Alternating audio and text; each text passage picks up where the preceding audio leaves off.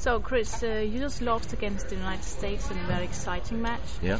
Um, many, may, many may, maybe had expected you to win because you're number one on the ranking list. Yeah. Um, what, what made the difference today?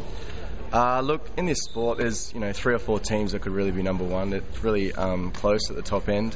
Uh, obviously, it wasn't our day today. Uh, hopefully, we'll go through to the final and, and, potentially see them again and have a better game. Yeah. So, um, are you going to do anything different in the next match today? Uh, I don't think so. We just need to play to our roles and stick to our jobs. Uh, and just a bit more intensity, I think, um, will help us get us over the line next time. You know, we haven't played them that often, the US, um, so every time we play them, I guess we learn their game a bit more, and hopefully that'll help us win next time. Okay. Now you're playing. Now you're trying to uh, play here in a stadium arena.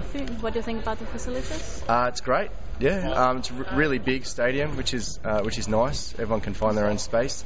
Uh, you know, maybe there'll be bigger crowds next year, um, but you know, this this city is a bit far away for everyone, I think. But um, it is also nice in that respect, a bit more laid back and uh, and relaxed. Yeah. See you next year.